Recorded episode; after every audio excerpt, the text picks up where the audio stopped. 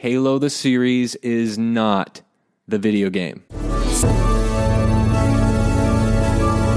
who talks first? You talk first. I talk first. Hey, what's up, guys? Welcome to Han Talks First. I am Han, and today we are going over episode one of the Halo series that just dropped on Paramount Plus. I am a massive Halo fan. I've played all the games, I've read some of the books, I've been to conventions. Originally, this was going to be a Halo movie. It was in development hell for over 20 years, and they've been trying to get this thing off the ground with think people like Peter Jackson, Neil Blomkamp, now Steven Spielberg, and many more. I was a little disappointed that it ended up turning into a television series because I'm not too big a fan on TV. I was more looking forward to a movie, but now it's here. It's not exactly the game, and I'm going to give you all my thoughts on the good, the bad, and the weird. Halo the series is not the video game. It's something to keep in mind. I mean, the creators themselves even said we are doing something that's just based on the property. We're not actually recreating the game. And some of the lead writers of the series never even played the game. We'll talk about whether that's a good or bad thing a little later, but just to get us started, we have to remember this is not like the game. And don't worry, we're definitely going to talk about that face reveal. I've watched it twice now. Now, just right off the bat, some of the things I noticed was that they're oddly taking a lot of story elements from the 343 Industries version, that era of Halo, which to be honest with you worries myself and probably a lot of you out there. I think most of us were kind of hoping for the original 1, 2, and 3 versions of Halo, mostly Halo 2 since that's such a highly respected game. Could get there. We could get there, but right now I am a little worried that they're going especially in Halo 5 route, which uh, a lot of people, that is the worst game. Now, I want to kind of preface by asking the question what makes Halo Halo. So for me, it's just the adventure, the the world building, the lore building, the open world aspect of it, and also the music. The music is a very key, important role in Halo, which I, I think the TV show kind of slept on. And the last thing for me that what makes Halo is it's a love story. At the end of the day, Halo is just a expansive love story between Master Chief and Cortana. And I will explain further a little later on once we start talking about Master Chief in this show. So jumping into this episode, we start off on a brand new planet, brand new characters. Somewhat doesn't feel like the Halo universe, but you kind of got to, you know, give them some fairness here because We've never been to this planet. We've never seen these people before, but we enter the planet Madrigal. Welcome to planet Madrigal. That's an Encanto reference if you didn't get it. This was the moment for me where I was like, this is going to be the make or break, is how, however they decide to open this show.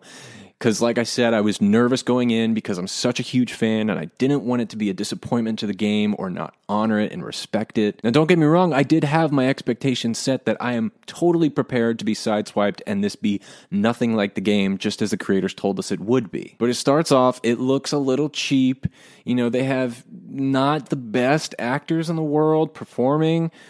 They grow on you a little later, and obviously they all die, so it kind of doesn't matter at that point. But the effects looked wonky. The VFX looked wonky. It looked like um, kind of like prequel Star Wars types effects. And also, the, I just mentioned how nothing really looked recognizable or familiar because it was a new planet, new people, and I wasn't feeling like I was in Halo quite yet. And then, of course, we get the introduction of this new character, Kwan Ha, which we'll talk about later.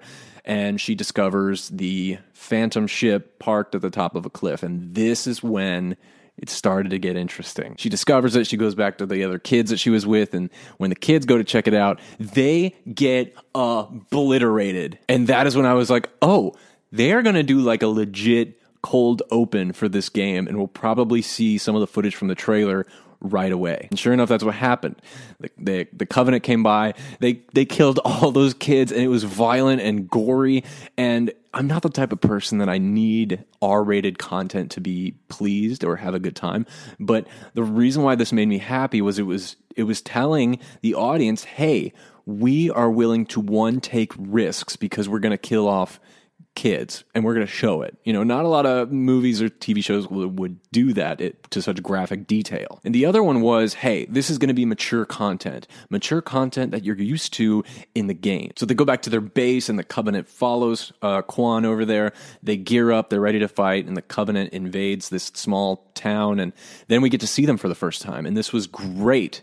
Again, back to the effects. It was a little yeah, but you know, you kind of forgive it because you get to see Elite's live action for once. And then the Spartans arrive. The Spartans' arrival and the introduction of Master Chief was fantastic. I kind of wish we didn't see it in the trailer because it would have been even more impactful. But let's just talk about the suits. The Mjolnir armor looks fantastic in this live action adaptation. That was one thing I was a little worried about was would the CGI be a little bit too outstanding? Would it be noticeable? Would they be able to move importantly? Would they be able to turn their heads? Would it be awkward? But it wasn't. They figured out a way to do these costumes the right way and to make it movable for the actor and it just looks beautiful. I mean, when you think of a live action version of Halo, they got that part down. The Spartan armor is epic. So let's talk about Kwan. Kwan Ha is our new star. She's a new character added to the Halo universe. To be honest with you, she was a little annoying at first, but she did grow on me as the show continued. And you know she's one of the lead characters because her story starts off as the typical hero's journey beginning. Her father figure dies, and she has to go out into this new realm of magic and wonder and begin her quest. And of course, all while being paired up with the person that killed her mother. I mean, it's Harry Potter, it's Star Wars, I mean, it's any mythology based uh, type of IP. And there are actually a lot of other Star Wars references in this. There are specific moments that are actually almost like they're straight out of the Attack of the Clones movie, which kind of made me happy. But I guarantee you, the people involved in creating this were fans of Star Wars and did directly nod to it every once in a while. Now, I want to move on to her relationship with Master Chief, John, Spartan 117. But before I do, I want to kind of talk about this new version of Master Chief. Now, look, this is something that is going to take a while to get used to. I mean, it, it's not the same from the game. Aside from the armor and his suit and the helmet and the visor, all that looks great, but the voice, it's a little distracting because you're so used to the Steve Downes voice from the game. Hey, it's something I can get used to. I, I think the big thing is the face. And again, before the face reveal, his mannerisms are down. The actor playing John is is doing a great job, I think. You know, he's got the movement down, uh, the way he interacts with characters and kind of uh, looks around the room. He's got that down. He definitely knows how to be Master Chief. It's just when you hear him talk, it's just kind of jarring. And as far as his background goes, it looks like they're changing it from the game while we didn't get much explanation in the game, there was some in the books, especially Fall of Reach, which I highly recommend to anyone who wants a good Halo read. But now that he's getting the, like these visions, which we've never seen in the game before, they're showing him that he used to have a family, uh, more specifically parents, and I think they showed uh, his mother a little bit. And that's obviously a thread that is going to be continued throughout this show, which we'll get more answers to. But it, it's definitely a lot different than it was in previous canon. Okay, the face reveal the face reveal this is the big one. This is what this is what people have been talking about the most. Now look i've seen a lot of people complaining about the whole helmet situation. I've also seen a lot of people complaining about the people complaining about the helmet situation. But look whether whatever side you're on should he leave it on? Should he take it off? I think you have to ask the question what purpose does it serve? You know, a lot of people that I've seen complaining about, you know, the the game lovers should shut up about him wanting to keep the helmet on. Well, they often back that argument up with well it, the game had no narrative purpose for him never taking his helmet off. And i would actually totally disagree with that. Now aside from the original practical reasonings why the developers left the helmet on was because they didn't have the technology to do a proper face at the time. And then they just kept it as the games continued on. But i do think there was still a little bit of narrative function in the original story of Halo 1 through 3 that would serve the purpose of why he should leave his helmet on. And that is the identity and uh, personability and human factor of Master Chief. One, we never learn his last name. He has always been a little bit disconnected from the human race, especially his superiors, Captain Keyes and Sergeant, and other people like that. And he hasn't been able to connect. He has no real love interest in the game that is human. And he finds himself just killing a bunch of people all the time and not really connecting to any other human in the games. And what's really sweet about the Halo series, and this is what I'm getting back to about Halo being a love story, is he finds most compatibility with Cortana. And he can actually relate to Cortana more because while Cortana is an AI, Chief may not be an AI himself, but he is a superhuman, highly enhanced, and he is, you know, partially a cyborg in some ways. And so he has this weird connection with Cortana. She's literally in his head all the time, and they think the same thoughts in a way. It's a very strong bond, and throughout a couple of the Halo games, the whole point of you playing as Master Chief is you're hunting down Cortana, trying to find her again, to be reunited and to feel whole. So, yes, to all the people that say the game serves no function for him keeping the helmet on, I think you're wrong. Some people might saying I'm searching, I'm searching for a reason, but to me, that's what the game has always been about. The love story between Chief and Cortana. Now, why does the show choose to show his face. Now, I don't know the actual reason why the people creating this decided to do it, but I can only speculate. And one of the reasons why I think maybe is because they were too scared to do it.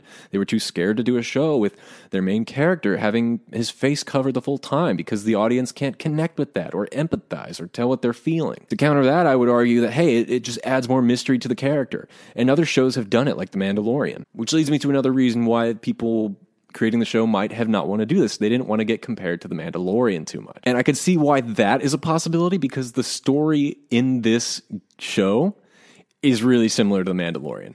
I mean, instead of Baby Yoda, Master Chief is going to protect Kwan Ha and bring her back to her people or find her a new people or something like that to declare independence for Family Madrigal. And then the last reason why they might want to take his helmet off is because the writer said they didn't play the games. They don't know the games. And they, you know, that's probably a reason why. They just they don't have any attachment to the original character, never showing his face. So how do I feel about the actual face reveal in the in the show? Hey, it actually doesn't bother me. I thought it would bug the hell out of me. I don't really care for this guy's face. Let me let me rephrase that. I'm not saying this guy has a bad face. I'm just saying it's not the face I envisioned for my Master Chief. But I think what made it great in this show is they gave it narrative purpose for him to show his face, and they knew it was going to be an important moment for the fans. And what they did was they gave it as a connecting moment between Kwan and Chief for him to say, "Hey, you can trust me." That's ultimately what it came down to. Master Chief, Kwan Halo ring. But you know what? The face reveal is actually not my least favorite part of the show. I'll tell you what it is. My least favorite part is the music. The music is so important. Martin O'Donnell's original score for the Halo games was some of the most revolutionary music of its time, especially for games, but also out of all scores for anything cinematic. I could do a whole other episode on the music alone. I'm not going to because I'd be here all day, but I just know that I love it, okay? Why is the music in the TV show the, the worst part? Why is why is that the worst part of this show? The music sets the tone for the Halo universe. It is so unique and different, and it's like a it's like a soundscape. It's a soundscape you can feel. And in the show, it's just basic sci-fi loops, sci-fi loops, sci-fi loops, and MIDI uh, beats just on a loop, on a loop, on a loop, on a loop, on a loop. It's it, it was uninspiring, and I can't believe they didn't use any classic music from Halo. And I'm not just talking about the original theme. I'm talking about anything, even if it's a reimagined version. And yes, they did do a little bit at the ending and during the opening credits scene, but that's not enough. And here's what I really hope for the music that they're saving the original Halo scores for a little bit later, maybe building up to it at the end, and then they'll end on some big grand fight, this big CGI epic, and they'll play the original Halo music. So far, that is my biggest critique. It is not working with the music they're using, and they play it over uh, random moments when characters are just having dialogue with each other and it's like it's like tense weird sci-fi like early 2000s sci-fi music that just doesn't work moving on talking about some other characters Dr. Catherine Halsey. I loved her in the games. I also loved her in the books too. Her in the show, uh, to be honest, we haven't seen too much of her yet to make me form an opinion, but I, I like her so far. She's different from the game as far as her age goes. Obviously, in the game, she's a lot older, and she is the original Cortana, so to speak. And Cortana is just kind of a, a mirror image of Catherine Halsey. Now, what else is interesting is this is kind of rewriting the history of Cortana's uh, inception, too because we haven't seen Cortana yet. I mean, we saw her from the trailer, of course, uh, so we know it's going to be very different from the game. But we saw this Cortana project, you know, dome clone builder type thing that they were looking at at the end of the show.